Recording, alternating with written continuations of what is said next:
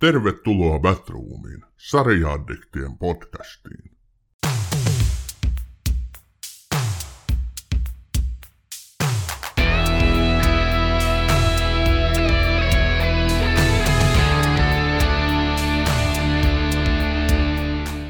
Tervetuloa Batroomiin, hyvät kuulijat.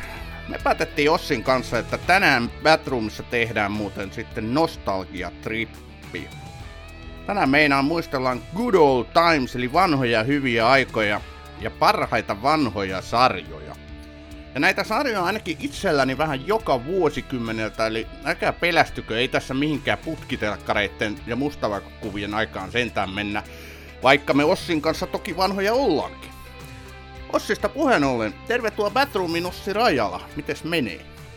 Hei Sami Kangasperko, tervetuloa. Mä en muista muuten, onko mun sarjat joka vuosikymmenen. Tai joka tapauksessa siitä kun puhuit tuosta, että ollaan vanhoja, niin me ollaan niin vanhoja, että tota, me ollaan nähty lähes kokonaan suomalaisen television kehitys ja TV-viihteen kehitys. Että tota, mietit, että... Mietitään sitten sitä. Joo. Niin, me ollaan synnytty niinä vuosina, kun suomalainen niin sanottu televisioviihde alkoi, ja tota, meidän ensimmäiset muistikuvat on näistä hienoista tuotoksista. Et ei me nyt kovin vanhoja sillä ei olla. Ajattele Sossi, että silloin oikeasti kun mä olin pentu, niin silloin oli vielä mustavaakoiset telkkarit. Se väri TV vasta tuli siinä ja se oli kauhean iso hieno hitti. Mä oon muun muassa nähnyt Star Warsin televisiosta mustavalkoisena. No, ajattelepa sitä, että meillä oli varmaan viimeisenä minun kaveripiiristä niin vielä mustavalko televisio. Se on semmoinen, mitä piti niin napsutella sieltä, sieltä TV-ruudusta, semmoisia kunnon painikkeita, mitä paine... kuuluu, kuuluu semmoinen nasahdus, kun sä vaihdoit kanavaa, mutta eipä niitä kanavia turhaan tarvinnut vaihtaa, kun ei niitä ollut yksi välillä ja sitten myöhemmin tuli toinen.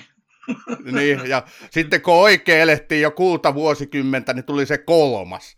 Kyllä Just näin, sitä aikaa me silloin elettiin, mutta tästä tulee oikeasti varmaan ihan hauskaa. Tähän valmista, valmistautuminen tähän muistelumatkaan ainakin ollut tosi hauskaa, ja me ollaan saatu myös paljon, mä laitoin tuonne someeni kysymyksen, että millaisia vanhoja hyviä sarjoja porukalle tulee mieleen, niin sieltä tuli muuten kaikenlaisia, aivan loistavia sarjoja. Mutta tota, ei mennä niihin vanhoihin sarjoihin vielä, vaan me mennään nyt pitkästä aikaan uusiin uutisiin, eli Mulla on tässä muutama uutinen, ja nämä kaikki ei nyt tällä kertaa liitykään TV-sarjoihin, eli ihan ensimmäisestä puhutaan uutisessa elokuvasta. Eli tämä Christopher Nolanin uusi Oppenheimer-elokuva saa ensi iltansa heinäkuussa. Ja huhun mukaan tämä elokuva on Nolanin pisin. Kestoltaan jopa 180 minuuttia, eli kolme tuntia. Ja tämän Oppenheimerin pääosassa nähdään Cillian Murphy, itse J. Robert Oppenheimerina ja Emily Blunt näyttelee hänen vaimoaan. Tässä myöskin näyttelevät Matt Damon, äh, joka näyttelee Manhattan-projektin johtajaa, sekä Robert Downey Jr., Jr., joka näyttelee sitten atomienergiakomission puheenjohtaja. Kattaus on muutenkin komea. Tässä tota, on Gary Oldman ja David Grumholz ja Aden Ehrenreichia sivuosissa. Tämä on kuvattu 65 mm IMAX-kameroilla tavalliselle 65 mm filmille, eli tämä on ensimmäinen kerta, kun näitä IMAX-kameroita käytetään analogisen mustavakokuvan taltiointiin. Mä odotan tätä elokuvaa ihan pirusti. Mä näin trailerin siitä toissapäivänä, kun kävin kattoos elokuvissa John Wick 4, ja kyllä kylmät väreet meni ihoa pitkin sen trailerin aikana – Ai että, tästä tuli varmaan mun tämän vuoden odotetuin elokuva. Miten Sossi sulla? No siis, joo, mä nyt, hyvä, tämmö, hyvä tämmöisessä 200 kuuntelijan podcastissa mainostaa ehkä yhtä Suomen isointa podia, mutta joka tapauksessa kuuntelin Futucastista just ydin, ydinvoima jakso. Siinä just puhuttiin Oppenheimerista ja näistä muun muassa sen kuuluisista lauseista, nyt minusta on tullut kuolema, maailman tuhoaja. Joo. Ja, ja mä, siis tämä yhdistetään tämä Oppenheimer ja tämä nykyinenkin ydin asepelko, joka nyt on palannut sieltä just 80-luvulta tähän hetkeen. Sitten kun siihen laitetaan Christopher Nolan, niin mä mm. odotan mm. todella tätä. Mä pelkään, että mä odotan vähän liikaa. Mä odotan, että tyylin ydinaseet räjähtää mun naamalle siellä telkkarissa, mutta siis, tai elokuvateatterissa, mutta joka tapauksessa niin on käynyt jokaisen viimeiset vissiin 3-14 vuotta jokaisen Christopher Nolanin elokuvan katsoo hyvin pian sen jälkeen, kun ne on tullut, niin elokuvateatterissa tulen tekemään nyt saman. Vahva sama. Hänellä on semmoinen nimi, että mä juoksen leffaan, kun Nolanit tulee uusin. Ei ole paljon pettymyksiä tarvinnut. Toi Tenet, joka on viimeisin tekele, ei ollut nyt ihan sitä parasta Nolania, mutta ei todellakaan huono sekään. Mutta toi, mennään eteenpäin.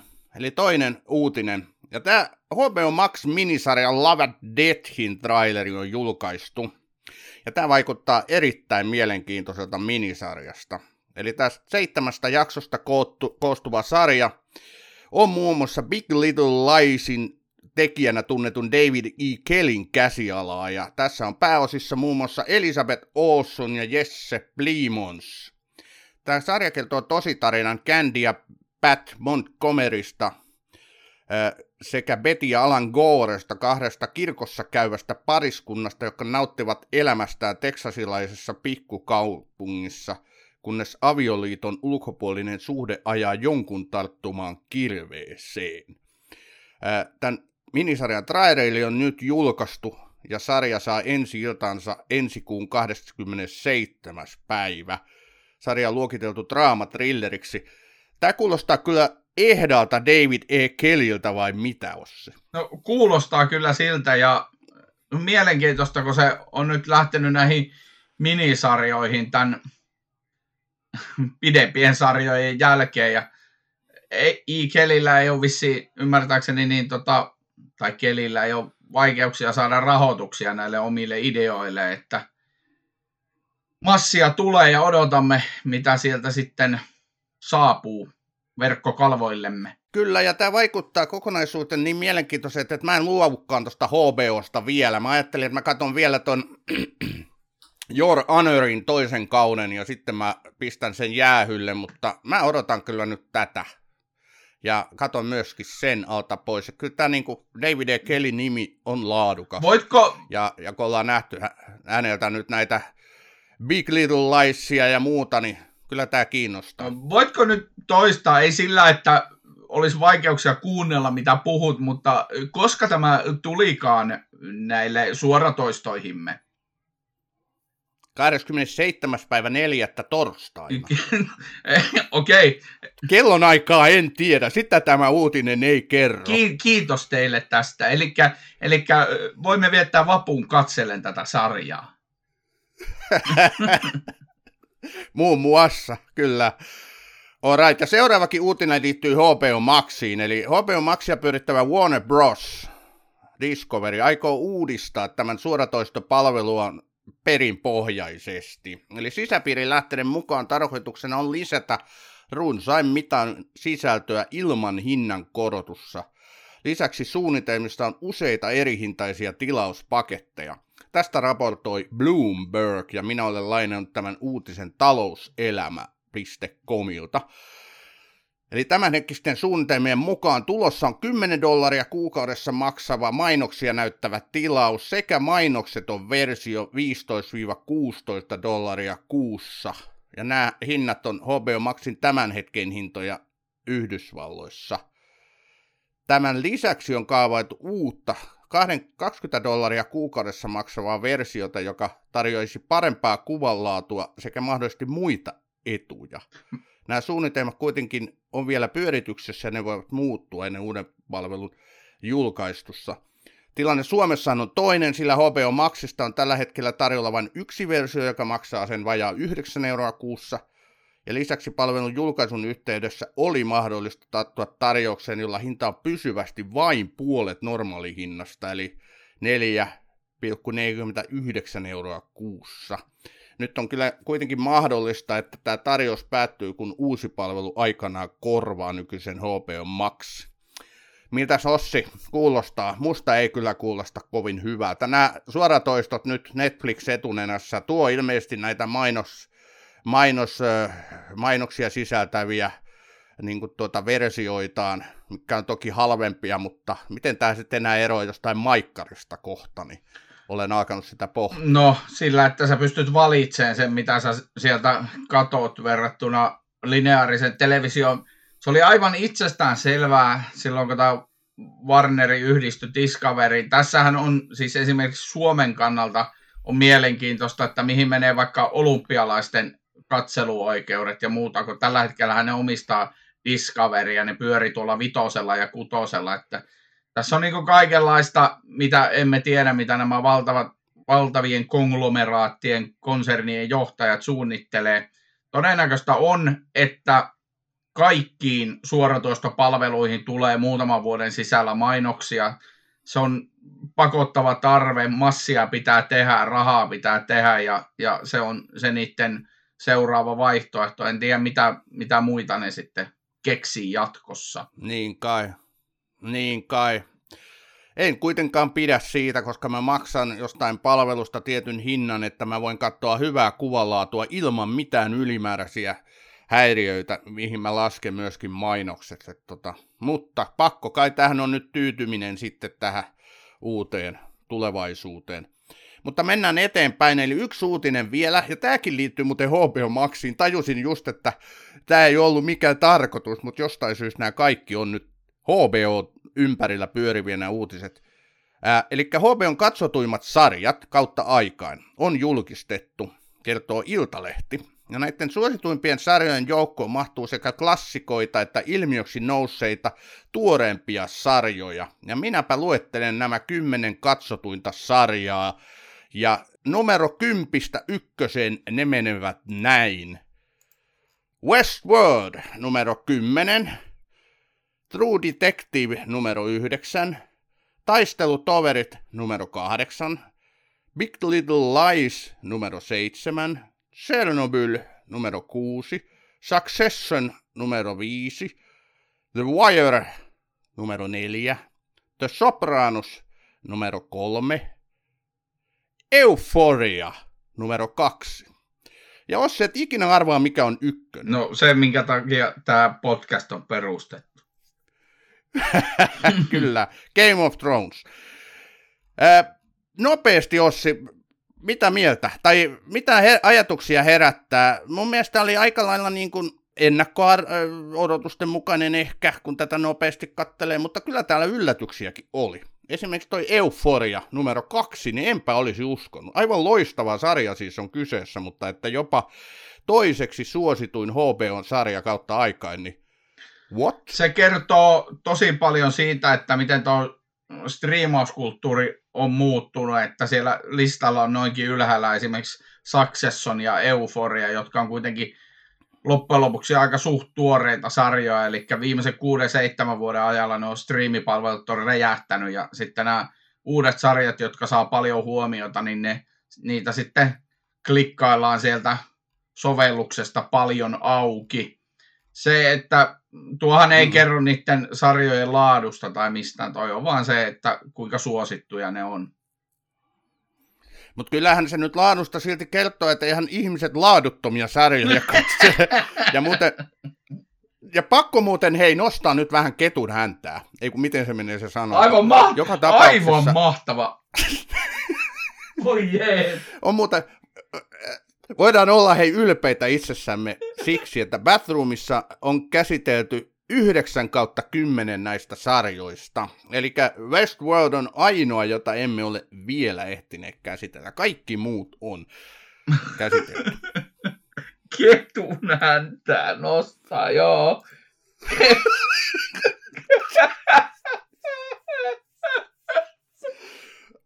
Okei. Okay. Sitten kun sä rauhoitut tuosta naurosta, niin sitten on aika lähteä suosituksiin ja pettymyksiin. Mä en tiedä, onko sä muuten laittanut niitä, kun me, meidän etukäteiskäsikirjoituksessa ei tämän, tällä kertaa mainittu näitä, mutta mä nyt pidän itsestään selvänä, että sä oot huomioinut, että Batroomissa käsitellään aina suositukset ja pettymykset. Mä olen niin tohkeissani nyt näistä kahdesta elokuvasta tietyllä tasolla, että tuota, mä, mä sanon, että siis mä odotan kyllä siis The Whalea, The Whalein näkemistä ja sitten Everything, Everywhere, Pants at Once, mä katson vielä uudestaan, mutta tota, näistä viime aikoina hypetetyistä elokuvista, niin Fancies of Inisherin aiheutti mussa niin, niin voimakkaita, voimakkaita tunteita. Se on rakennettu niin hienosti se elokuva ja se, se voisi olla jokainen, jokainen niin tämmöinen ihmissuhde, mitä elämässä on, niin ne voisi olla otteita Banshees of Inisherinistä, ainakin minun kaltaisella ihmisellä, mutta se, se on niin vertauskuvallinen, se on niin hienosti tehty teos ja Colin Farrell ja Brendan Gleeson on niin loistavia ja kaikki muutkin hahmot siinä. Se on kyllä, siis se on ihana elokuva. Sen lisäksi mä katsoin sitten seuraavana päivänä Kenneth Bra- Ootas nyt, pysätään tähän, pysätään tähän, koska mä katsoin eilen Banshees of Inisherin ja mulla oli valtavat odotukset sitä kohtaa. Olihan se nyt moninkertainen Oscar-ehdokas, tosin se ei tainnut voittaa niistä yhtään, mikä oli aikamoinen pettymys monelle. Ää, mä olin kuullut siitä paljon, kaikki oli sitä hehkuttanut, hype oli iso.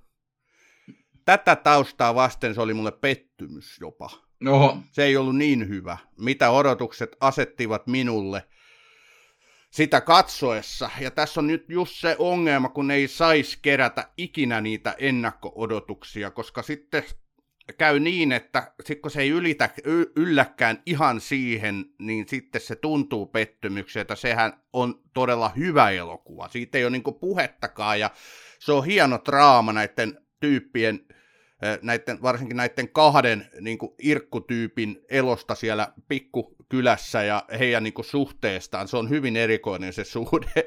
mutta tota, siinä oli niin kuin, todella paljon hienoja aineksia, mutta kyllä se niin kuin, välillä musta tuntui jopa vähän tylsältä kuitenkin. Se oli aivan... En mä tiedä. Siis sehän on tosi, jos nyt puhutaan suomalaisesta näkökulmasta, niin sehän on aika kaurismäkeläinen elokuva, mutta tuo, tuo, tuossa niinku, niin, muuta. tässä, Hyvä. tässä niin tapahtuu tässä Banshees of Inisherinnissä. Ja sitten on sanottu, se, sen elokuvan niin verta, tämmöinen useat tasot, eli, eli siinä siis mun mielestä siinä eläimet on kuvaa viattomuutta ja rakkautta, ja sitten siinä on, siinä on kuolema, joka pyörii henkilöhahmona, ja sitten siinä on tämä saari, joka on niiden turvapaikka, mutta kun ne ei osaa, tämä yksi roolihahmo ei ole siihenkään tyytyväinen. Ja se on siis se on tosi monitasoinen elokuva, mutta myönnän, että mm. jos siihen ei niin kuin, tavallaan ei niin kuin, imeydy siihen äh, niihin tasoihin, niin ei se välttämättä sitten tarjoa mitään, niin kuin kuten esimerkiksi olemme oppineet Kaurismäen joistakin tuotoksista, että jos ei ihan heti lähde siihen messiin, niin sitten se on vähän, joo. Ja kyllähän tuossa nyt muutama vuorosana ehkä enemmän kuin Kaurismäen elokuvissa noin keskimäärin. Mutta oot sä oikeassa hei tossa. Mä en ollut ihan sillä, siinä moodissa, että se leffa ehkä olisi ollut mulle niinku paras valinta. Mä olin niinku niin täysin ton, mä hakkaan ihan hulluna pleikalla tällä hetkellä just selviytymispeliä ja mä mietin puolet sen elokuvan katsoessani tai sitä katsoessani, että miten minä rakennan turvapaikan siten, ettei ne mutantit pääse vallottamaan. Ihan normaalia, Eli mulla... ihan normaalia 50 ihmisen toimin. Ihan siis, ihan normaalia. Tätä tekee niin kuin, joo, moderni, Kyllä. moderni 50-vuotias ihminen. Just näin. Hyvä. Kyllä, hyvä. just näin. Mutta mun on pakko sanoa tuosta, tuosta elokuvasta mun on vielä pakko no, sanoa, että se sano. sopii niin loistavasti tähän meidänkin sielun elämään. Ajattelepas kaikella rakkaudella nyt yksi M-alkuinen henkilö, jos kuuntelet tätä, niin tätä se meidänkin suhde on viime aikoina ollut, että käydään, käydään WhatsApp-keskusteluita ja ei välillä voida sietää toisiamme ja sitten taas rakastetaan ja muuta. Että, tota, mutta ei ole sentään vielä leikattu sormiamme, kun ärsyttää niin paljon. Että... Joo, totta kai siis Joo, okay. lähtökohtaisesti niin pyrin siihen, että en, en joutuisi vahingoittamaan itseäni sinun tai tämän podcastin takia. Joo, mutta mäkin haluan oman lemmikkiasin, joka saisi nukkua täällä sisällä. Mutta mennään hei eteenpäin. Eli mä sanon nyt, mä sanon nyt suosituksen, tai tämä on semmoinen puolisuositus. Ei tämä nyt ihan täyden kympin suositus ole. Mä kattelin Sky Show Timeilta tämmöisen sarjan kuin The Midwife Cuckoos. Häh? Eli mid, ei, kun, The Midwitch Cuckoos. Eli Midwitchin käet. Ja tota, tämä perustuu semmoiseen klassiseen vuonna 1957 kirjoitettuun science fiction romaaniin, jonka on kirjoittanut tämmöinen John Wyndham, englantilainen. Tämä kertoo semmoisesta kylästä, missä kaikki naiset tulevat yhden vuorokauden aikana raskaaksi. Siellä sattuu muutakin ihmeellistä, niin kuin täydellinen blackout, eli ihmiset sammuvat yhtäkkiä kaikki samaan aikaan. Ja sitten poliisi ja viranomaiset sitä selvittää ja käykin ilmi, että nämä lapset, joita nämä naiset odottaa, ei olekaan ihan tavallisia lapsia, ja sitten he syntyvät, ja näillä lapsilla on outoja voimia, ne pystyy käymään telepaattista keskustelua niin kuin ryhmänä. He eivät ole niin kuin yksilöitä, vaan he ovat kaikki ryhmän jäseniä, ne lapset, jotka syntyy samana hetkenä näitä eri äideiltään. Ja nämä lapset eivät myöskään ihan niin kuin tota, viattomia ole. Heillä on tietty tavoite.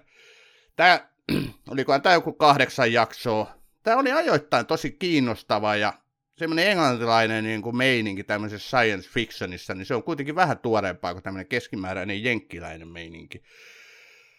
Joku tässä kuitenkin vähän tökki, ja mä nyt katoin sen sitten loppuun asti, kun olin aloittanut. Ei se, se ei missään kohtaa muuttunut niin hirvittävän mielenkiintoiseksi. Se pysyy semmoisena suht ok-sarjana.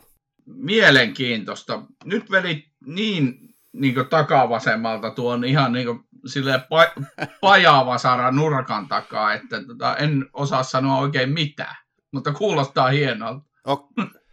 Mutta oliko tämä mun selostus niin mielenkiintoinen, että sä tartut heti tänä iltana ja katsot The Midwich Kukuusin aloitusjakso? No mä huudan tuolla käytävällä tuossa tässä meidän kerrostalohuoneistossa, että kukuu, kukuu, joo, ehkä, en, en tänään, mutta joku mahdollisesti. Mikäs sulla oli siellä seuraavana? Tehdäänkö mä näitä suosituksia vielä vai? No kyllä mä voin suositella. Sä revit jostain koko ajan niin päästäs. No jos sulla on, jos sulla no, on mä, nyt suositella no, jotain, niin on, sano. koska mä olen tästä Irlanti-teemasta nyt innostuneena, kun ensin, ensin mä katsoin Banshees of Inisherin, niin seuraavana päivänä mä katsoin Belfast-leffa ja sitten mä katsoin jalkapalloottelun Pohjois-Irlannista, niin tota, mulla, mulla on niin tästä Pohjois-Irlanti ja Irlanti-teema nyt päällä viime aikoina. Niin siis Kenneth Branahin viime vai toissavuotinen teos Belfast, joka ilmeisesti on hänelle hyvin omakohtainen karu tarina vuodesta 1969, kun alkoi Belfastin mellakat ja kumpi siellä nyt sitten katolliset, kun ne, niitä alkoi niitä protestantteja sieltä heidän asuinalueeltaan häätämään ja se on, se on kauniin karu tarina, koska se kerrotaan se yhdeksänvuotiaan pikkupojan kautta ja sen takia se on, se on mun mielestä hieno leffa. Mulla taas kävi siinä vähän samalla lailla, kun sulla kävi ton Bansheesin kanssa, että mä odotin niin paljon sitä elokuvasta, että mä sitten lopulta vähän niin kuin että tässäkö tämä oli, vaikka sitten kun jälkeenpäin kun mä mietin, niin se, se oli tosi hieno kuvaus tämmöisestä muuttuvasta, nopeasti muuttuvasta ympäristöstä, joka on ensin turvallinen ja yhtäkkiä se sitten muuttuu aivan joksikin muuksi. Mulla on edelleen tämä kattomatta. Sehän tota, edellisvuonna niin oli seitsemän Oscarin ehdokas ja se voitti yhden, eli se Branagh voitti just tästä alkuperäiskäsikirjoituksestaan, että kyllä aion tämän katsoa. Se vaan kans vaatisi semmoisen tietynlaisen olotilan. Mulla esimerkiksi toi pari vuotta sitten Oscar-voittaja Romekin katsomatta. Et se, nämä tämmöiset niin syvät draamat vaatii semmoiset olosuhteet, että ne toimii. Ja jos niitä alat katsoa niin kuin mä eilen sitä Bansheeta, niin se vie niin siltä se vie kuitenkin siitä katsomiselta semmoista kokemusta, mitä mä en halua menettää. Hetkinen, onko se... Että odotetaan. Onko se Rome nyt siis se Netflixin se äh, joo, joo, on. leffa? Joo, se on, se on hyvä, mutta sekin on vähän hämmentävä. Mutta joka tapauksessa, niin sä oot siitä siirtynyt Espanjasta nyt sitten Irlantiin, kun sulla on näitä maita ja maanosia, mitä sä niin pyörittelet siellä pidemmän aikaa ja vouhkaat niistä. Mihin sä seuraavaksi lähdet, kun sä oot Irkkulassa nyt, niin mikä on seuraava kohde, joka saat sen Vouhkaat! mä, en, mä en pääse nyt tuosta vaan yli tuosta ilmaisusta. Tämä wow. Voidaanko mennä nyt siihen tämä sarjaa aiheeseen? Me ollaan taas 20 minuuttia täällä piinattu kuunti. Ei, mulla on täällä vielä monta suositusta. Eli mä aloin katsoa semmoista nuorten supersankarisarjaa kuin Gotham Knights. Tässä näin pari päivää sitten ilmestyi HBOlle niin, pilottijakso. Tästä, mä olin lukenut tässä sarjassa, katsonut jotain nettisuosituksia, missä kehuttiin tätä sarjaa. Ja mä tykkään tämmöisistä nuorten supersankarimättelyistä. Ne yleensä on ihan piristäviä, eikä tämäkään tehnyt poikkeusta. Tähän alkoi aika rajusti, kun Batman eli Bruce Wayne tapetaan. Ja sitten Batmanin suojatti ei Robin, vaan tämmöinen Troy-niminen kaveri. Häntä aletaan syyttää siinä, niin kuin Otto-isänsä murhasta. Ja tota, hän kerää sitten ympärille eritten, erillisten sattumien kautta tämmöisen porukan, jossa on muun muassa Jokerin tytär. Ja he alkavat sitten yllätys, yllätys metsästää sitä Batmanin oikea tappaja. Tämä jotenkin toimi hyvin tämä eka jakso, mä tykkäsin. Tämä on samojen tyyppien käsialaa, mikä on nyt sitten käsikirjoittanut ja luonut näitä useita samankaltaisia sarjoja, esimerkiksi Supergirlin ja Batwomanin ja sitten tämän aika iso, isoakin suosiota nauttivan Gotham-sarjan. Eli toi, joo, ekan jakson perusteella niin aion kyllä jatkaa katsomista, että heti täältä semmoinen ainakin varovainen suositus. Katsotaan nyt, miten se tästä muodostuu sitten edetessä. Voi olla, että romahtaa ja huonoksi, mutta Jep. Batwomanillähän kävi tosi hyvin. Sehän oli hieno. Ei se ollut. Tämä Batwoman-sarja on nyt kyseessä. Aha. Batwoman elokuvahan pistettiin. Sitähän ei sitten koskaan päästetty julkaisemaan. Joo, se on, se on hieno mm. tarina. Mä odotan, odotan että siitä tehdään niin tämmöinen The Offer-tyylinen elokuva elokuvan teosta. Joo, mutta jos ei sulla ole enempää suosituksia, niin mulla on kyllä vielä yksi. Kun sä oot tykännyt katsoa näitä paksuja draama-elokuvia, niin minäpä katsoin eilen, kävin oikein leffassa katsomassa kaikki aikojen niin syvimpään draamaan sukeltavan mestariteoksen, eli John Wick nelosen. Ja tota, mä luulen, että keskimääräisesti meidän kuuntelijoille ei ole, tai heille varmasti on tietoa, kuka on John Wick, tämä legendaarinen Keanu Reevesin näyttelemä action-stara, palkkamurhaaja, vaikka tappaja, joka tästä vanhasta organisaatiosta on yrittänyt neljän elokuvan aikana jo päästä eroon aika tiukkaa on. Tämähän ei varsinaisesti sisällä mitään pitkiä niin kuin, dialogeja. Mä laskiskelin, että Keanu Reevesillä taitaa tässä elokuvassa olla semmoinen eh, kahden käden sormin laskettavat vuorosanamäärät, ja yksi niistäkin on aina se yeah, joka toistuu niin kuin, lukuisia kertoja tietysti. Ja tässäkin elokuvassa on koira, jota hän katsoo sillä silmällä, ja koirakin katsoo häntä sillä silmällä. Ja tämä on niin kuin, eh, kaikki, niin kuin väkivallasta tehdään täydellistä taidetta tässä elokuvassa, että se millä tavalla voi toisen niin kuin nistiä, niin tässä elokuvassa esitellään kohtalaisen monta tapaa. Tämä on siis tämän ohjaaja Chad Stahelskin luoma.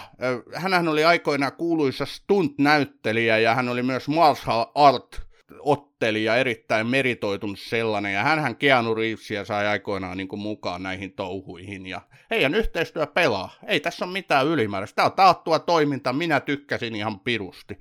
4 kautta 5 tähteä, John Wick 4, elokuvissa juuri nyt. Menkää katsomaan. arvasin, äh, siis arvas. Nyt on sanottava John Wick 4, että tämä on yksi mun työpaikan puhutuin puhutuimpia aiheita. Me käytettiin siis oikeasti terveisiä vaan työkavereille, ne kyllä tietää, että mä mainitsen heidät. Mä en tiedä kuinka moni tätä ikinä kuunteleekaan, mutta, mutta tota, siis me käytettiin puolen tunnin ruokatunnista niin 20 tai 25 minuuttia keskustelemaan John Wickistä. Ja ne on ihan aiku, aikuisia ihmisiä. Yksi oli käynyt sen katsomassa ja kertoi, että joo, se on kaksi ja puoli tuntia pelkkää mäiskettä ja semmoinen puoli tuntia vähän silleen daadaa, heiluttelee kättä silleen näyttää, että siis vähän laimeita ja tämmöistä. Että tota, ja tosiaan, onhan minäkin sen trailerin kattonut, että se vissiin pisimmät puheenvuorot tulee sinne jossain pöydässä siinä. Että tota. Mutta joo, John Wick on, on hieno, hieno hahmo, mä oon ykkösen ja kakkosen kattonut ja tota, en tiedä. Ehkä mä joskus jaksan Joo. nämä kolmosen ja nelosen, nelosenkin katsoa. Mutta tää, mä, ei voi pettyä, kun tietää, mitä mä, saa. Mä nyt sanon tämän, niin kuin tämä asia on. Eli nyt jos mä laitan, meidän, meidän kotona on kaksi sohvavaltaa ja toinen olen siis minä näistä sohvavaltaa. No itse asiassa kolme, koska kissa tulee aina makaamaan siihen, kun me mennään sohvalle. Niin, niin tota, tämä menee tämä tilanne sillä, että kissa nukkuu, minä tuijotan ja jauhan, että on se kova, on se kova. Ja sitten yksi, so, Mikä? Y, yksi sohvavaltaaja jau, selaa Facebookia ja sano, kysyy, koska tämä loppuu.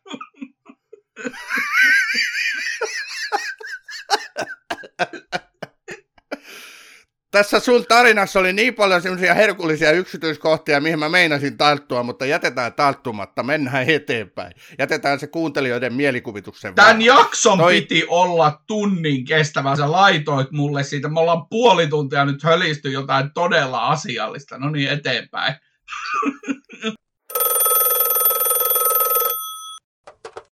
Terve vaan, tässä naapuri pil... Oh, soittelin vaan kertaakseni, että te olette multa aika suokeita nyt me mennään meidän pääteemaan, mutta Ossi, sä välttämättä halusi puhua kuitenkin alkuun lineaarisesta telkkarista, niin ole hyvä. Estradi on sinun. Esittele tämä sinun mielihalusi nyt. Tässä. Sami, paljonko sinä, mitä sinä katsot lineaarisesta televisiosta nykyisin?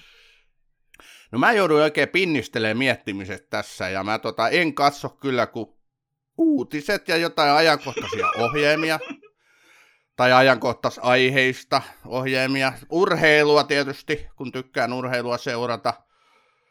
Nykyään nämä niin on tässä. Jonkun elokuvan saatan joskus katsoa, jos se sattuu samaan aikaan, kun mä avaan telkkarin niin alkamaan tai jotain tällaista, mutta tosi vähän. Sarjoja mä en katso ollenkaan. Mä en muista, koska mä olisin katsonut niin lineaarisesta televisiosta jotain sarjaa viimeksi. Öm, jotain reality TV tosi TVtä joskus, jos on joku mielenkiintoinen. Saatat, saatan katsoa. Ja musiikkiohjelmat oli ennen, mistä mä tykkäsin katsoa, oli näitä Voice of Finlandeja ja Idolseja ja Vain elämä oli tosi hieno joskus alkuaikoina, mutta nykyään mä en katso niitäkään. Tämä on kyllä, tämä on jotenkin, mä todella masentu. Koska, koska tota, mä siis, mä katselen, mä itse asiassa yllätin itseni, mäkin olen usein, usein sanonut, että mä en kato paljon lineaarista TVtä ja mä lopu, lopulta yllätin itseni, kuinka paljon mä oon sitä niin kattonut jopa sen jälkeen. Sorjonen oli silloin Yle Areenassa aikanaan, silloin kun se tuli sinne ekaan kerran, niin se oli meikäläiselle semmoinen lopullinen niin kuin striimi ajan alku, eli olisiko sitä nyt seitsemän vuotta sitten. Silloin kun mä katsoin Sorjosen silloin Areenasta mä tajusin, että miksi, miksi näitä TV-sarjoja pitäisi katsoa mistään muualta kuin striimipalveluista. Ja, ja tota, sitten me hyvin pian sen jälkeen otettiin Netflix ja siitä se sitten lähti tämä, tämä tuhon tie, mutta lineaarisesta TVstä mä katselen puolestani tosi paljon esimerkiksi musiikkiohjelmia, Voice of Finlandia, vain elämää fani, mä oon terveisiä vaan Suplan tuottajille, että mä voin tulla tekemään podcastin vain elämästä. Sitten niin kuin, öö, mä en katso oikeastaan ajankohtaisohjelmia televisiosta, mä katson öö, live-urheilua jonkun verran, sitten öö, mitäs, no pals, palsamäkeä kyllä, siis valitettavan suuri rooli elämässäni on kyllä Sanomakorporaatiolla, koska kuuntelen myös Suplan podcasteja ja katselen nelosta ja ruutua. Että tuota, en tiedä, mutta siellä on paljon semmoisia juttuja, mm, niin kuin nimenomaan realitia tulee katsottua, unelma-asunto Espanjassa, koska haaveena olisi sinne muuttaa ja kaikkea tämmöistä. Mm-hmm. Joo, siinä me ollaan kyllä hyvin paljon erilaisia. Että toi kyllä niin kuin täydellisen 99 prosenttisesti se on noin streamit, jota katson, mutta niin lineaarinen töllö on jäänyt ihan täysin. Totta kai mä oon siis uutisfriikki siinä mielessä, että täytyy katsoa yhdet kahdet uutiset joka päivä ja sitten jos on joku mielenkiintoinen aihe jossain A-studiossa, niin sitäkin voi tuijottaa. Mm. Mutta siinä ne sitten on, mitä säännöllisesti katson. Väität sä nyt mulle, että sä, sä oot niin esimerkiksi tässä nyt, kun edetään näitä vaalien aikaa tässä Suomessa, eduskuntavaalien aikaa, niin mä oot esimerkiksi katsonut siitä, kun Marin Orpo ja Saarikko on huutanut keskenään ja sen jälkeen sä oot mennyt pelaamaan jotain selviytymispeliä.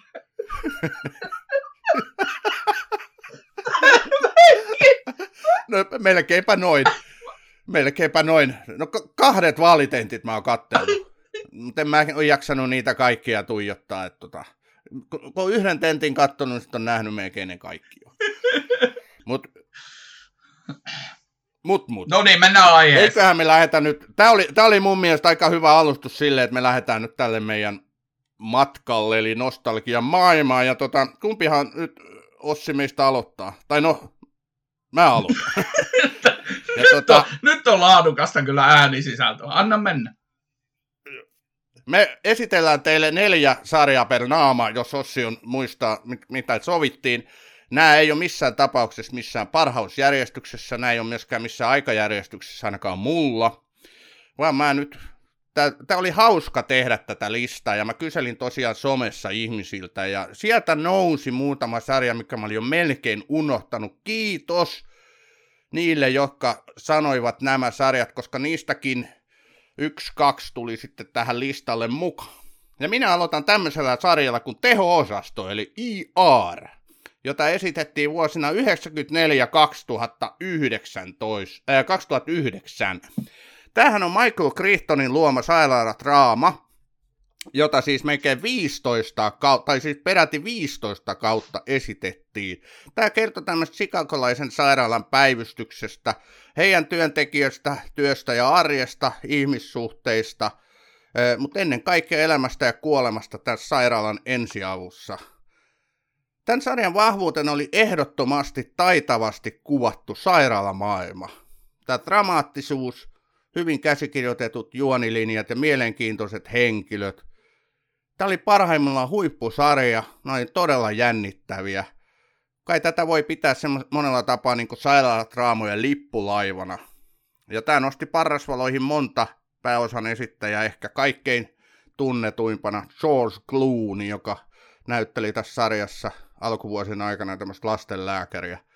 Muita sarjasnäyteleitä olivat muassa Anthony Edwards, Julian Margulis ja Noah Wiley, jotka nyt on aika tunnettuja. Tämä voitti peräti 23 Emmy-palkintoa, muun muassa Joo, muun muassa Noah Wiley ja Julian Margulis voitti useamman kerran.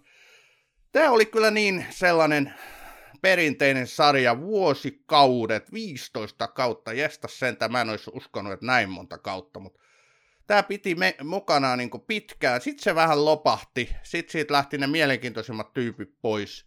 Ei tämä sitten enää ollut niin hyvä. Mutta niin semmoisia klassik, klassikkojaksoja mä muistan monta tämän sarjan tiimoilta. Katteliko sä? Kyllä mä kattelin varsinkin niitä ekaa kausia.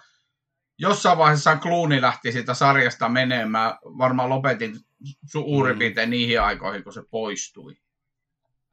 Tai, ja sitten siinä oli se yksi kaveri, se, oliko se kroattitaustainen se jätkä, se... Joo, kyllä. Joo. Toi, se jä... Ootas nyt.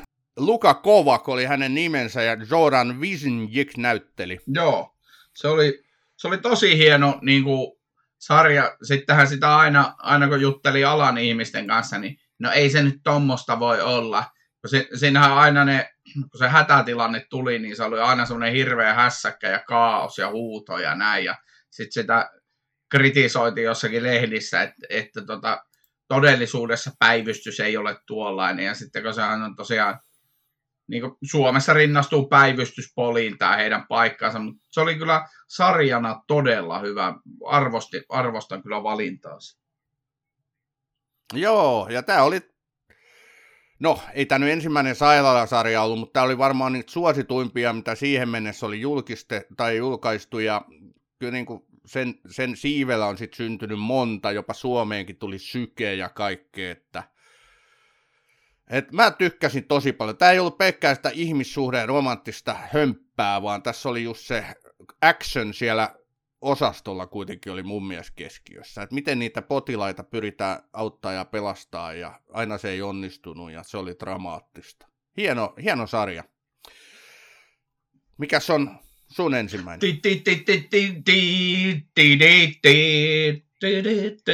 No niin.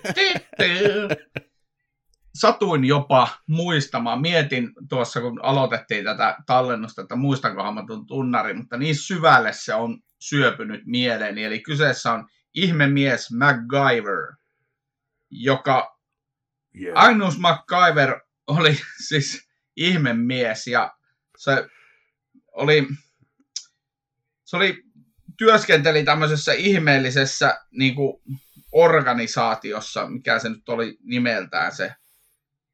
Mutta joka tapauksessa niin, se oli Lee Slotoffin luoma hahmo ja sen perusidea oli se, että se inhos aseita ja se aina ratkaisi nämä ongelmatilanteet niin pelkillä käsillä, käyttäen älyään ja omia käsiään. Ja sitten se tosiaan suomennettiin sitten tämän takia ihme mieheksi, joka on kohtuullisen koominen juttu ja on poikinut monenlaista huumoria Suomessakin sitten silloin ja myöhemmin. Ai ai, klassinen sarja, semmoisia lapsuuden niin isoimpia sarjoja, ehdottomasti MacGyver, ja vieläkin katson, jos, jos niin sattuu silloin ole töllö auki, niin jonkun jakson, koska olihan se Mac aivan kuningas. Se tosiaan teki niitä keksintöjä jostain paperipaloista ja puun kuorista, ja sillä oli ainoa ase, lainausmerkeissä, mitä sillä oli, niin oli se linkkuveitsi. Joo, kyllä. Ja sillä se niin kuin hoiti kaikki pahimmat mahdolliset tapahtumat. Ja se, toi Dick, Richard Dean Anderson oli tosi hyvä siinä. Oot, oot varmaan laittanut ylös, koska tämä sarja tuli ja montako kautta? No, tämä sarjahan tuli siis vuosina 85 ja 92. Sitä, ne teki sitä loppujen lopuksi yllättävän vähän, siis seitsemän vuotta vaan. Sen jälkeen sitten 2000-luvulla ne yritti sitä nuori MacGyver, sitä remakeä, jota mm. tehtiin mun mielestä, no yllättävän monta vuotta sitäkin on tehty, siis viisi vuotta, mutta en ole kyllä jaksoakaan katsonut, voi myöntää. En mäkään, ei mua kyllä se nappaa. Mutta toi Andersonihan sitten, se, hän, hän ei ole nykyään viime aikoina hirveästi näkynyt, mä en ole ainakaan rekisteröinyt, mutta hänhän siinä Stargate, Stargate sarjaan sitten tämän jälkeen tuli, ja siitäkin tuli tosi suosittu. Mutta kyllä ihmemies oli kova. Jos jotain jaksoja muistelen, niin se, missä oli niitä afrikkalaisia tappajamuurahaisia, mikä se oli valtava lauma, mitä niitä vaelsia. Ne joutui pomppimaan siellä jossain puissa, että ne pääsi niitä karkuun. Muistaaksä sitä jaksoa? En mä sitä muista, mutta mä muistan semmoisen jakson, jossa se räjäytteli jotakin semmoisia valtavia männynkäpyjä. ja sitten sit, sit, sit muistan, kun ne, se oli, ne oli jäätymässä jossain ja sitten ne käytti 150 prosenttista alkoholia ja me koulussa mietittiin, että miten voi olla 150 prosenttista alkoholia. Yllättäen alkoi jonkun yläasteikäisen pojan nassikan pää raksuttaa, että alkoholi 150 prosenttista. What? Mutta muistaaksä kuka oli tämän sarjan tuottaja? En mä muista. Fans, Henry Winkler, eli siis onnenpäivien fontsie. Oh, okei. Okay. No niin, kova, kova. Ja se tosiaan, niin Richard D. Anderson teki tämän, tämän jälkeen Stargate, ja nyt sitä tulee vaan semmoisia ylilihavia postauksia tuolla, missä häne, hänestä tältä näyttää MacGyver nyt, mutta sen mä sanon vielä tuosta Lee David Slotoffista, joka, joka tämän sarjan loi, että se on myöhemmin tehnyt tämmöisen selviytymiskirjan, ja se on itse asiassa se on ihan se ihan järkevää settiä, mihin, mihin tämä tota, koko MacGyver-sarja perustuu. Et niiden niin idea oli se, että kun Bondilla on autot ja aseet ja erilaiset vempaimet, ja sitten monella sen ajan sankarilla oli kaikenlaisia vempaimia, niin MacGyverilla ei ole mitään muuta kuin älynsä ja kätensä. Ja se linkkuveitsi. Kyllä. Hyvä. Mä tota, haluan nyt tässä seuraavassa sarjassa, mitä mä esittelen, kiittää Jyri J, joka pisti tota, ää, Instagramissa, muistutit mieleen tämän sarjan, se oli melkein jo unohtunut. Tämä oli yksi upeimpia sarjoja siihen aikaan, kun tätä parikymppisenä katsoin, eli kyseessä on Rooman seriffi, vuonna 1992-1996 esitetty David E. Kellin luoma draamasarja. Tähän kertoo semmoista pikkukaupunki Roomasta, siis pikkukaupunki Roomasta, mutta tämä on Yhdysvalloista. Sen ihmisistä ja elämästä sekä kaikesta todella eriskummallisesta, mitä siinä kaupungissa tapahtuu. Tämän sarjan pääosissa oli Tom Skerritin näyttelemä seriffi Jimmy Brock ja hänen perheensä. Ja tämä Brock joutu, tuntui joutuvan niin selvittämään kaikkea mahdollisia ihmeellisyyksiä, sattumuksia ja rikoksia kaupungissa. Murhista raiskauksiin, pahoinpitelyihin, rattujuopumuksiin, sieppauksiin ja muutoin vain ihmeellisiin tapahtumiin.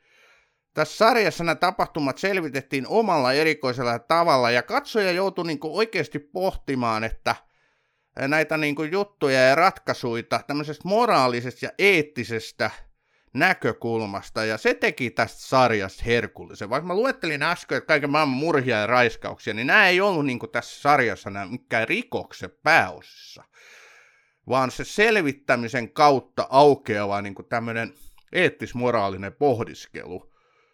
Tämä oli ehdottomasti tämän sarjan vahvuus. Se oli niin kuin lempeä ja lämmin monella tapaa, tämmöinen ihana pikkukaupunki, idyllinen, kaunis – mutta tämä osasi olla niinku todella dramaattinen. Tämän tota, sarjan pääosissa näytteli ton Skeletin lisäksi muun muassa Lauren Holly, Gatti Baker ja Faibus Finkel, joka oli just tuolloin 90-luvulla niin kovaa kamaa. Neljä kautta, 14 Emmi-palkintoa.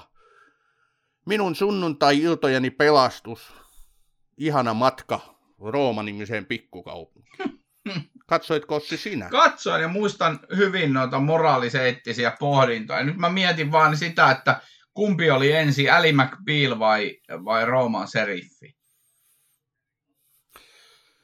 Eikö ne ollut aik- Sitten Ali McBeal tuli paljon sen jälkeen. Se tuli 90-luvun lopussa, 2000-luvun alussa, koska mun vaimoni katsoi sitä silloinen tyttöystäväni. Eli ja tähän aikaan mä en vielä häntä tie, tuntenut, kun Rooman seriffi tuli. Hieno, kiitos tästä. Tämä oli hyvin henkilökohtainen. En olisi tarvinnut noin henkilökohtaista selitystä, mutta, mutta kiitos tästä. Joka tapauksessa niin David D. Kelly on sitten tehnyt vissiin jonkun verran massia noilla TV-sarjoilla. Mua huvitti se, että mä en tiennyt, mä en muistanut missään tapauksessa, että tämä on David Kellin sarja, ja tota, kyllä niin kuin hänen kädejääkin tässäkin on tunnistettavissa. Mutta nykyään hän on ehkä mennyt vähän semmoiseen suoraviivaisempaa draamaa, jos ajatellaan just jotain Big Little Liesia. Et Big Little Liesissa tietenkin myöskin joutuu miettimään sitä, että kuka tässä on nyt uhri ja kuka tässä on niinku tekijä ja syyllinen ja miten tähän nyt pitäisi suhtautua katsojana, mutta ö, silloin Rooman serifin aikaan se oli, se oli kaiken A ja O. Mutta näin sivumennen sanottuna, niin on tässäkin kyllä niin kuin toi ihmemies, mitä sä äsken sanoit, niin tässä Roman Sim. Kyllä on niin typeriä suomennuksia. Siis tämänkin sarjan niin kuin alkuperäinen nimi on Picket Fence. Maalatut aina. Se tarkoittaa vähän niin kuin... Juu. Ja se tarkoitti, niin kuin, se halusi kuvata sitä pikkukaupunkimaista idylliä, että ollaan just jossain lähiössä, missä on kauniisti maalatut aidat, niin noiden pienten talojen ympärillä, puutarhojen ympärillä niin Rooman seriffi. Joo, okei. Okay. Rita, he... Mut jos ei tästä... Rita Hayward avainpakoon. Must, mustat donkkaa tykin. Niin... White man can jump. Joo, niin mustat donkkaa niin. tykin. Kyllä. Oi, oi, oi. Okei. Okay. Mutta tuo, mikäs on sun seuraava? No, jos puhutaan kauhuelokuvien klassikko ohjaajasta, niin kuka sinulla nyt sitten tulee mieleen? kauhuelokuvan klassikko-ohjaajasta. Oho, tulee mieleen vaikka ketä esimerkiksi Sam Raimi. Öö, Sitten tota, nykyään tuo Mike Flanagan. Oho. Oi, oi. Joku Friedkin oli aikoinaan aika kova loi manaajat ja Spielberg tappaja ja mitä niitä kaikkia. Kuule, menis koko päivä luetella. Ketä sä nyt haet? Alfred Hitchcockia. Kuka se on? Se on se, se on se hahmo sieltä, sieltä vuosikymmenten takaa. Ja mun sarja on Alfred Hitchcock esittää. Ja se oli siis tämä versio, mitä sinä ja minä olemme, muistaakseni viikonloppuna tätä esitettiin, niin, niin tota se, mitä me olemme katsoneet, niin se on uusinta, se on remake, mikä on aika jännä yksityiskohta. Mä en niinku tiennyt sitä. Alkuperäinen Alfred Hitchcock esittää on seitsemänkautinen sarja esitetty vuosina 55-1962. Ja niitä tehtiin 268 jaksoa ja niistä ei lopulta ohjannut Hitchcock kuin 17. Eli ne oli semmoisia parinkymmenen minuutin tarinoita. Ja se koko ohjelma alkoi aina sillä, että siihen ruudulle tuli Alfred Hitchcockin karikatyyri, joka oli siinä vaiheessa jo hyvin tunnettu. Hän oli Joo. hyvin iso julkinen hahmo ja nautti saamastaan huomiosta. Ja oli tämä Hitchcockin pyöreä karikatyyri, jo, jo, johon, jonka eteen sitten Alfred itse käveli ja sanoi good evening. Ja, Joo, ja, muistan ton intron, se oli todella vaikuttava. ja sitten sillä oli aina joku, äh, joku hämmentävä, hauska tai, tai muuten ehkä vaan omituinen tarina siinä alustuksina näille tarinoille. Ja sitten nämä tarinat oli hyvin monivivahteisia. Niissä oli yleensä, yleensä joku tota, tilanne ja sen jälkeen luotiin ongelma ja sitten se ongelma joko ratkes tai ei ratkennut sen lyhyen jakson aikana. Mutta joka tapauksessa ainakin lapsena, kun katsoin niitä jaksoja, olin siis, mitä mä nyt oon yläasteikäinen ollut, vähän lukioikäinen, niin päällimmäisenä mulla, mulla jäi niinku semmoinen hämmennys niistä aina, lähes aina. Se oli niinku, se oli, mä muistan, kun sen jälkeen toki, kun mä olin nähnyt näitä Alfred Hitchcockia, niin sattuneesta syystä ei ollut tullut katsottua niitä Hitchcockin leffoja, mutta sitten ne tuli VHSllä linnut ja psykot ja kaikki nämä muut katottua tämän, tämän lyhy, mini, lyhyen, lyhyitä jaksoja sisältävän sarjan jälkeen. Ja se on yksi mun niin tämmöisiä iltojen muistoja tietystä iästä. Hitchcockin, Hitchcockin karikatyyri.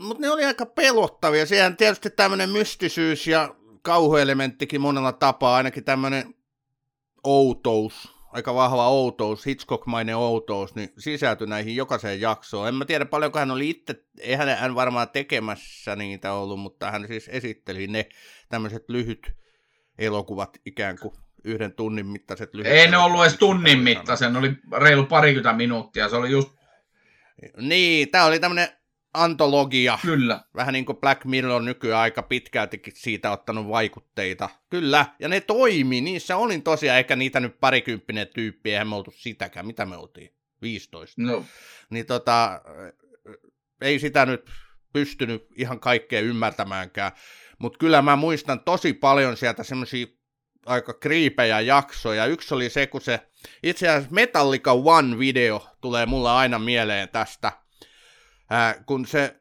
yksi tota, sotilas joutuu siis täydellisen halvannuksen valtaan, eikä pysty edes, ää, ei pysty puhumaan, ei pysty sulkemaan silmiä eikä mitään, mutta elää ja hengittää, tai ainakin hengittää niin vähän, että ne lääkärit luulee sitä kuolleiksi ja alkaa sille tehdä ruumiinavausta, ja se tyyppi onkin elossa ja huutaa sisäisesti. Jestas, se oli karmea juttu. nyt mä, mui, mä muistan No, muuten ton nyt.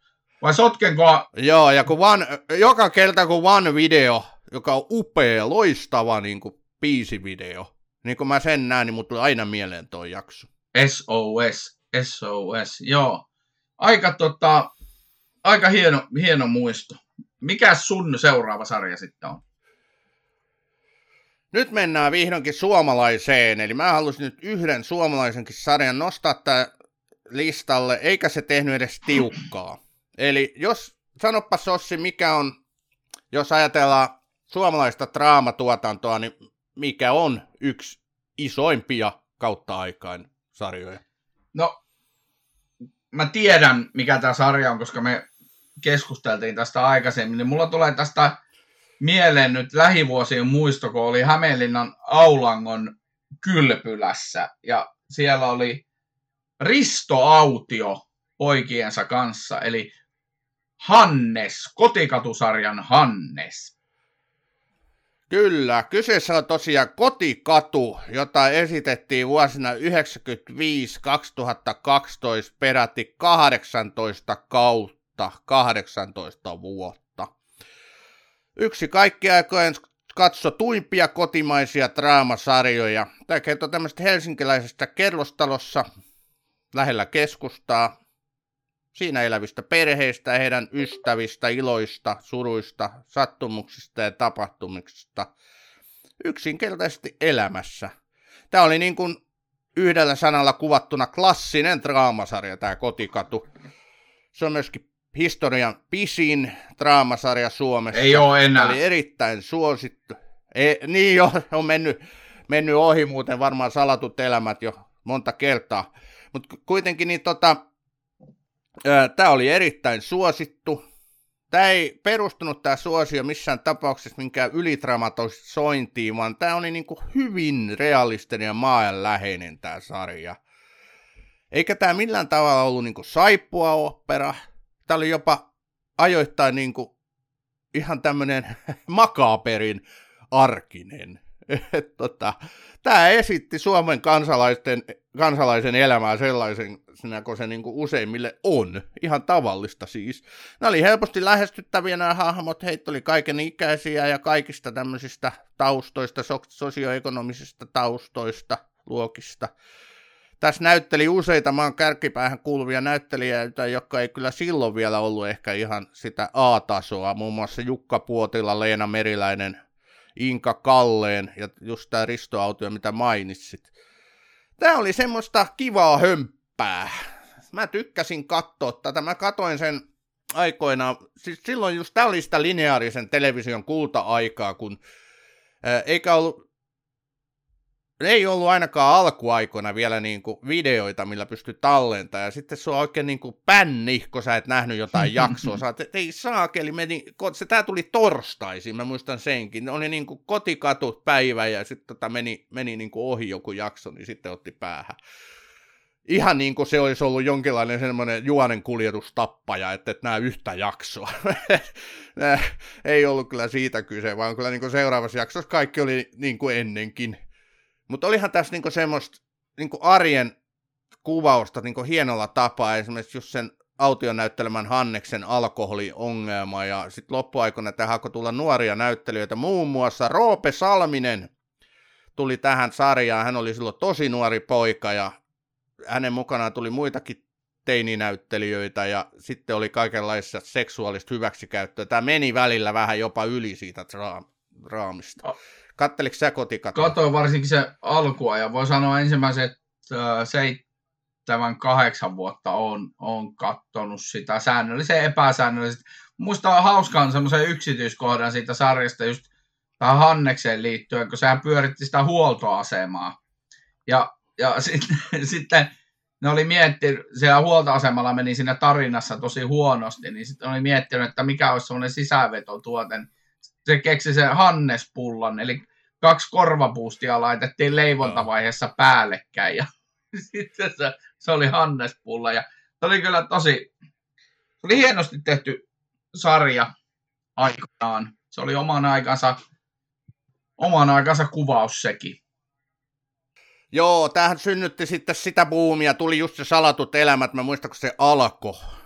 Mutta salatut elämät hän No se, että mä en tykännyt sitä yhtään, koska se oli heti alus pitäen sellaista niin kuin ylidramaattisuutta, kieroilua ja kaikkea. Ei, ei kotikadu semmoista ollut, kun korkeintaan hyvin harvoin. Että tota, En mä, en mä välittänyt. Enkä mä oikein suomalaisia draamasarjoja kattonut sen kotikadun jälkeen.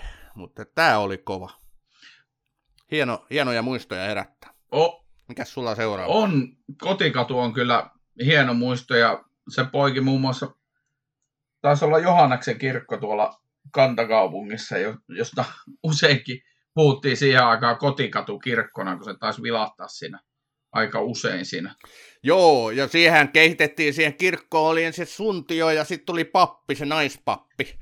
Mitä Lauri, Laura Malmivaara esitti sitä pappia, joka Risto Autiota sitten siinä sarjassa, niin kuin, tai Hannesta siinä sitten jelppas. Ja, ää, nehän kehitti sinne tekijät siinä, just siinä ratakotu, mitä siinä nyt on, Mm. siinä, siinä niin korttelin ympärillä ja siinä lähistöllä, nehän nappas sieltä niitä juttuja käsikirjoitukseen, ja se oli mun mielestä hienoa, että Mä en nyt tietenkään helsinkiläinen ole, mutta se antoi varmaan semmoista tiettyä maustetta siihen. Ja kyllä mäkin, kun silloin joskus Helsingissä pyörein siihen aikaan, kun katoin sarjaa, niin olihan se pakko mennä katsoa. Siinähän se bensis oli. Kyllä, Ben, Se pieni, Mm. pieni huoltoasema. Ei sitä varmaan voi siinä enää olla, eihän. Mä en ole pitkään aikaan käynyt niillä kulmilla. Mun mielestä se oli purettu jossain vaiheessa, mutta ei siinä mitään. Mennään eteenpäin. Mun seuraava sarja on myöskin antologia. Mun en, tuo äskeinenkin oli antologia, niin on tämäkin. Tämä on sarja, joka on vaikuttanut enemmän tai vähemmän televisioon ja moderniin televisioon ja vanhempaan televisioon niin kuin sen ihan alusta saakka ja edelleen nykyisinkin. Se on yksi suosituimpia sarjoja, se on useissa, no joo, angloamerikkalaisissa äänestyksissä, mutta joka tapauksessa niin valittu yhdeksi television parhaista sarjoista. Jaksot on puolen tunnin mittaisia yleensä oli, ja Suomessa se esitettiin nimellä Pelon rajalla vuosina 85 1989. Sarja on siis Twilight Zone, hämärän rajamailla. Ja se on, siis mulla menee nytkin kylmät väreet, kun mä ajattelen sitä, niitä jaksoja ja sitä Rob Serlingin ääntä, ääntä kun se lukee siinä sitä, voi hyvän tähden sitä, sitä alkua ja sitten siinä on se ihmeellinen alkuintro ja sitten alkaa ne, alkaa ne jaksot pyörimään ja sitten se yleensä niin siinä on tämmöisiä ihan klassisia, hyvinkin perinteisiä tarinoita, että siinä esitellään ensin nopeasti ne hahmot ja sitten niillä tulee konfliktia ja ne yrittää selvitä siitä ongelmasta ja yleensä se sitten loppujen lopuksi aina kääntyy ihan päälailleen se koko tilanne, miten se on ollutkaan. Tämä oli nimensä mukaisesti semmoisen hämärän rajamailla olevia juttuja tosiaan, että nämä oli kyllä aika pelottavia. Ja mä jopa ihmettelen, että silloin siihen maailman aikaan, kun sensuroitiin elokuvia niin kuin hulluna, että, niin sitten kuitenkin tämmöistä annettiin katsoa telkkarista. Se oli kyllä hieno homma näin, no, siis, että ei, ei niin tätä leikeyty tai jätetty esittämättä. Mutta tämä oli kyllä mun mielestä aika hurja jopa. Ei tässä mitään kauheita mörköjä ollut tai väkivaltaa tai sellaista, mutta kyllä tässä nyt pelottavaa elementtiä oli yllin kyllin. Mä muistan meina, mä rakastin tätä sarjaa silloin.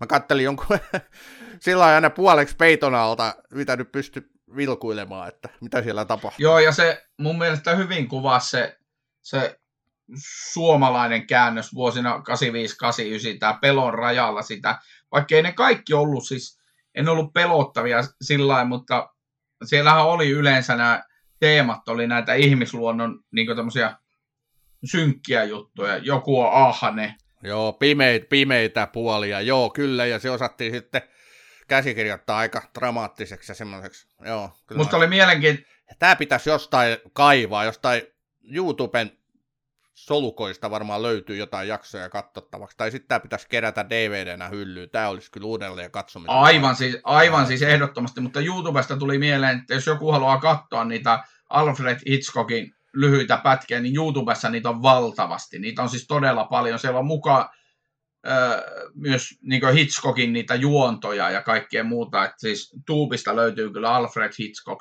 Presents todella paljon.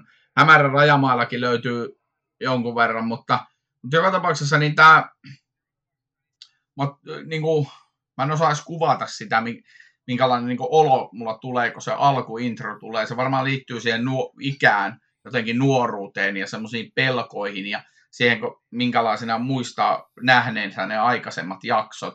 Niin kun se, se Serlingi lukee sitä Welcome to the Twilight Zone, niin se, niin kuin, se, Kyllä. se oli jotain semmoista, no nykyisin puhutaan tässä Finglisissä kriipistä, mutta se oli, se oli nimenomaan semmoista riipivää kauhua ja pelkoa, ja sitten se saattoi se jakso ollakin kuitenkin lähempänä komediaa kuin kauhua.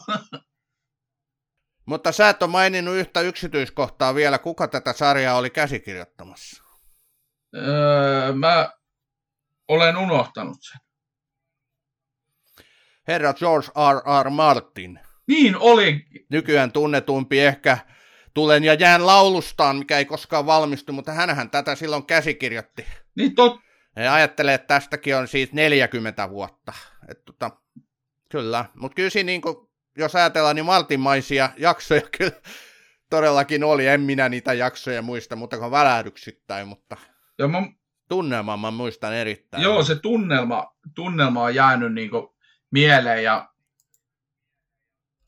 en tiedä miksi valitsin nämä kaksi, kaksi vähän tavallaan samanlaista sarjaa. Alfred Hitchcock esittää ja sitten tämän Twilight Zonein, mutta varmaan sen takia, kun aina ollut vähän keskittymishäiriö, niin jakso just sen puoli tuntia aina kerrallaan katsoa ja pelätä. Niin tota, nämä, nämä mole, molemmat jäänyt sen takia tosi vahvasti jotenkin mieleen. Ja sitten se tietysti, että kun nämä esitettiin, kun ne oli pelottavia, niin ne esitettiin aina sieltä loppuillasta, niin sitten näiden jälkeen mentiin nukkuun, niin oliko mörköjä sängy alla. tai kaapissa, ja. joo. Okei, sä oot pysynyt aika hyvin tuolla kasarilla. Mä oon taas sit pysynyt tosi hyvin Ysärillä, ja niin on tämäkin seuraava sarja. Ja, ja tää on mulle tietynlainen kulttimaineeseen noussut sarja. Kyseessä on Babylon 5, jota esitettiin vuonna, vuosina 93-98 viiden kauden ajan. Tämä sijoittui vuoteen 2258. Tämä kertoo tämmöisestä syrjäisestä avaruusasemassa, joka sijaitsee neutraalissa avaruudessa, tämmöisen tähtien välisen kaupan ja diplomatian risteyskohdasta. Tämä asema perustettiin kymmenen vuotta maan ja soturikansa alienrotun Minbarin sodan jälkeen. Tänne asemalle palkaa uusi komentaja, joka ottaa haltuun tämän jättiläismäisen viiden mailin sylinterimäisen avaruusaseman. Ja hänen tehtävänä on yrittää luoda rauhaa ja vaurautta eri imperiumien välille samalla kun hän taistelee kapinallisjärjestö Earth Alliancen sisäisiä voimia vastaan. Ja tämä tehtävä on haastava, koska sabotaasi on johtanut aiempien Babylon asemien 1-4 tuhoutumiseen. Tämä on siis aivan loistavasti käsikirjoitettu sarja. Tämä, tota, tässä oli niin näitä muukalaisrotuja, joilla oli omia taipumuksia, hienoja yksityiskohtia heidän kulttuurissaan, uskomuksissa. Nämä oli niin kuin nerokkaita nämä muukalaisrodut tässä. Jokaisella näistä roduissa oli tietysti oma poliittinen tavoite, mikä liittyy valtaan tai niin, ihan niin kuin ihmiskunnallakin. Tämä myös käsitteli niin kuin aiheita tämmöistä kifi-näkökulmasta eettisten ja moraalisten pohdistelujen kautta. Tämä herätti paljon ristiriitoja, mutta tässä oli myöskin taustalla, vaikka oli jokainen niin kuin jakso, tietysti semmoinen tyypillinen jakso siihen aikaan, että on alku, tapahtuu jotain, mikä pitää ratkaista, joku ongelma, ja sitten loppu. Mutta tässä oli koko sen viiden kauden ajan semmoinen isompi juonen, juoni niin kuin vaikuttamassa. Niin kulki siellä taustalla. Äh, joo, ja tämä oli niin kuin, tämä sisälsi semmoisen vau-efektin, täydellisen vau-efektin, sit kun se selvisi. Et siitä niin kuin y- ensimmäisestä jaksosta alkaa niin kuin sinne viimeisiin jaksoihin tämä on kulkenut mukana. Tämä käsikirjoitus oli huikea tässä. Tämä oli niin kuin vaikutuksiltaan vähän samanlainen kuin Chris Claremont, jos sanoo sarjakuvafaneille tämä nimi mitään, eli legendaarinen sarjakuva käsikirjoittaja, mikä muun muassa Marvelin X-Menejä aikoinaan loi. Ja tota, nämä muukalaisrodut oli niin kuin uskottavia, tosin tässä näkyy tässä sarjassa, että hirveästi rahaa tämä sarjalle ei ollut käytettävissä, eli nämä muukalaisrodukki oli jotenkin niin kuin puvustettu ja rakennettu aika, no sanotaanko nyt keskinkertaisen näköisiksi ja tälläin. Tämä on vähän niin kuin aikuisen makuun Babylon 5 niin, tehty Star Trek. Mm. Että tota, tämä ei missään nimessä ole yhtä iso nimi kuin Star Trek, mutta tämä on todellakin niin kuin fanien kulttiasemaan päässyt, että tämmöisen ehkä vähän pienemmän piirin kulttiasemaan. Että monessa keskustelussa nousee, kun puhutaan niin kuin kovan luokan skifisarjoista, niin Babylon 5 nousee sieltä. Tämä oli mulle elämää suurempi sarja siihen aikaan. Mä rakastin kyllä joka hetkeä tämän sarjan kanssa. Tämä on, Onko sä tätä tämä on seurannut? ainoa sarja, mitä mä en ole aivan vilpittömästi kattonut. En tiedä, miksi en ole tarttunut. Ehkä se on ollut mulle liian outoa. Tai sitten, mä muistan, kun sä Ysärillä silloin jauhoit tästä sarjasta kyllä, mutta jotenkin mä en sitten päässyt siihen kiinni missään vaiheessa, niin sitten en alkanut sitä enää edes katsomaan. En mä voi väittää, että mä Star Trekiakaan ihan hirveästi olisin kattonut. Star Warsia tosiaan sitten senkin, senkin edestä tullut tuijoteltua, mutta kuulostaa kyllä ihan mielenkiintoiselta. Ja se on jännä, kun se on 90-luvulla tehty, niin ei niin voi välttyä ajatukselta, että se ei olisi va- vaikuttanut näihin 2000-luvun nykyisiin tämmöisiin avaruus- ja kaikkiin tämmöisiin muihin seikkailuelokuviin. Niin, tämä oli aika lyhyt viisi kautta ja se, se oli myöskin tosi hyvä, että se oli näin lyhyt. Se koko ajan se sarja oli niin kuin huipulla tai niin, kuin niin laadukas.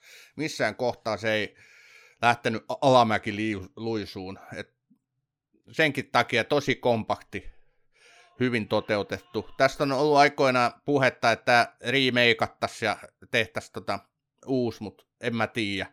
Mutta sen mä tiedän, että tästä tulee joskus Batroomin jakso, aivan varmasti. Ja tota, mun pitäisi kerätä hyllyyn tääkin sarja kokonaan. On kyllä niin huima. No, toi on hieno.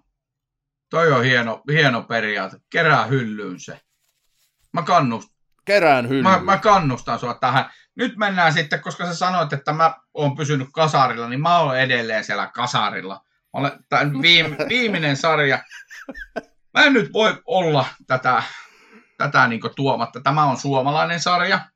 Ja mun on, koska tää on, mä oon kattonut tämän oikeasti ainakin kaksi tai kolme kertaa kokonaisuutena. Ja tämä on siis sketsisarja Veli Puolikuu, joka niin kuin on vaikuttanut varmaan mun vinoon ja kieroutuneeseen huumoriin.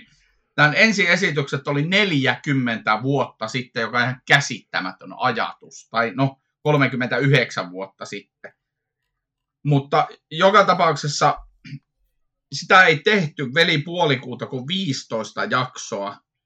Mutta se, minkälainen vaikutus sillä niin loppupeleissä oli niin suomalaiseen huumoriin ja siihen esimerkiksi, että Pirkka-Pekka Petelius ja Aake Kalliala sai rahoituksia vielä 15 vuotta senkin jälkeen kaikkiin sekoiluihinsa, niin tota, se, oli aika, se oli aika merkittävä. Ja tämä koko sarjan tekeminen lähti siis Kari Kyrönsepästä, joka oli ohjaaja ja Ylen tuottajana silloin. Ja se oli nähnyt ryhmäteatterin, Ryhmiksen kesäteatterinäytelmä Suomenlinnassa ja siellä se oli bongannut sivuroolissa olleen Pirkka-Pekka Peteliuksen, joka sitten tulikin tähän hahmoon ja nousi koko kansan tietoon tämän sarjan myötä.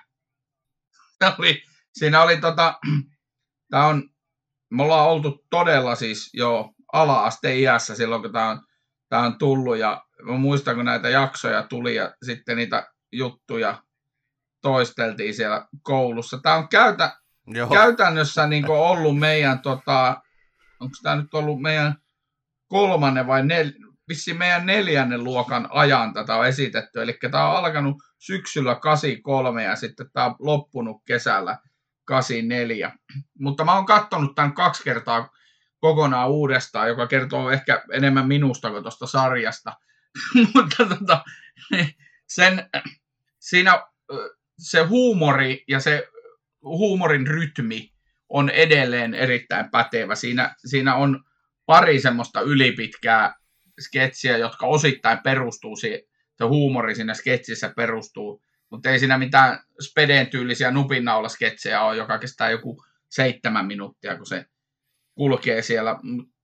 Edelleenkin veli puolikuusta, nyt me eletään vuoden 2023 pääsiäistä, niin olen ihan sataprosenttisen varma, että pääsiäishanukas video esimerkiksi jaetaan tänä pääsiäisenä taas jälleen kerran jokaisen hauskan ihmisen toimesta tuolla ympäri somea ja Whatsappia. Ja sitten nämä, nämä hahmot oli oman aikansa hahmoja. Se oli fyllitätiä, joka oli tietysti kyllitäti ja sitten kaikkea. Se oli monenlaista. Siis velipuoliku on, se on suomalaisen viihteen yksi kulmakiviä ja perustoja, käsikirjoitettua huumoria.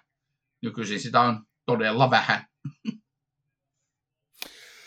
Joo, rakas sarja mullekin. Mäkin tota, on katsonut pari-kolme kertaa ehkä tämän sarjan. Muistan tietysti Pirkka-Pekan laulaman ää, Elainen ja muistan Oskarin arkki, Oskarin arkki sketsin ja mitä niitä miljoona muutakin sketsiä tulee mieleen ja ne on aina yhtä hauskoja, vaikka ne on nähnyt miljoona kertaa. Ja oliko tämä niitä ensimmäisiä sarjoja, jotka kehitti tämmöistä hokemaa ja semmoisia hokemia ja one-linereita, mitä sitten niin kuin jatkossa nämä samalla, niin kuin samaan sarjaan kuuluvat sketsisarjat Suomessa niin kuin edelleen jatkojalosti, että aina piti olla joku hokemaa, mikä meni sitten kummelin kohdalla niin kuin päätä, tai siis kummelilla nyt ei mitään muuta enää oikeastaan ollutkaan kuin niitä hokemia.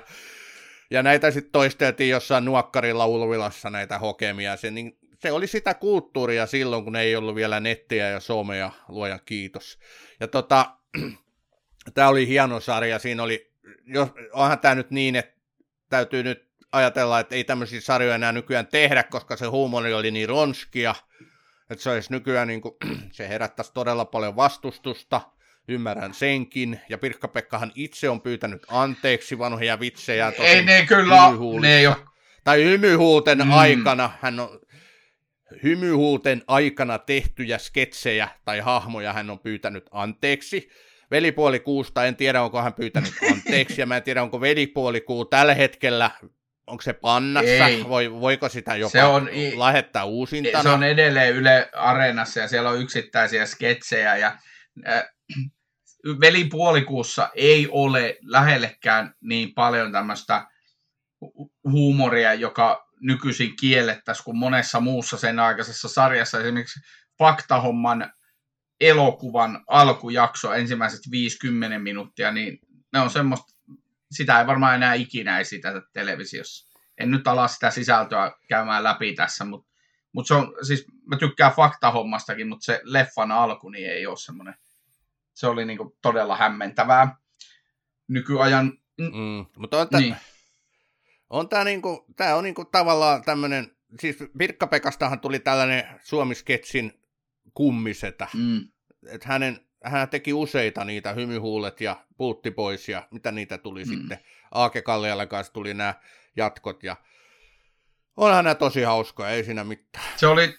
Kiva lopetus sun listalla. Se oli kyllä, se oli kyllä, ja se on aikaisemminkin tässä podcastissakin sanottu, mutta kyllähän tuo Pirkka-Pekka ja AG yhteistyö, kun se loppui siihen Manit Boysiin, niin se kertoo ihan kaiken. Sitä mä en muuten katsonut. Okei, mutta manit pois ja nyt tämä meidän jakso alkaa olla jo lopuillaan. Melkein päästi Ossi siihen tuntiin. Raivolla rysäpöksy tota- parempi tota... kuin ilmanpöksy. Tämä on Batroom, TV-sarjojen podcast. Vaikka näin, mutta jos ihmiset ihmettelevät, että miksi tässä meidän listoituksessa ei ollut sellaisia kuin Hill Street Blues tai Ritari S tai Miami Vice tai Dallas, niin mehän olemme tehneet niistä jo erillisen jakson. Sen takia ei haluttu niistä samoista jauhaa, vaikka nekin nyt kuuluisivat totta kai näille nostalgiatripeille ilman muuta. Ja kyllä niitä sarjoja on miljoona, mitä tässä nyt ei käsitelty. Että ehkä meille tulee sitten jatkossa joku kakkos. Koska me tehdään, tyt... Mut joo, Koska me... me tehdään Tyttökullat-sarjasta jakso, se on kokonaan Disney Plusalla. Voi luoja. Okei. Okay, tota... Metsolat. Hittimit. Me halutaan kiittää rakkaa me halutaan kiittää rakkaat kuulijat teitä, jotka pysyitte tänne asti. Tämä oli Batroomin jakso tällä kertaa. Kiitoksia. Ja tota, viikon parin päästä ehkä seuraava jakso ja siinä seuraavat uudet aiheet. Käykää somessa kommentoimassa, mitä tykkäsitte sa- jaksosta, mitä tykkäsitte näistä sarjoista. Te toteuttakaa omaa muistelumatkaa, ne, ne on aina todella mukavia. Palataan taas aiheeseen. On Kiitos Sami. Lopetan kahdella hienolla 80-luvun sarjan nimellä. Näkemiin vaan muru ja paluu Edeniin. moi.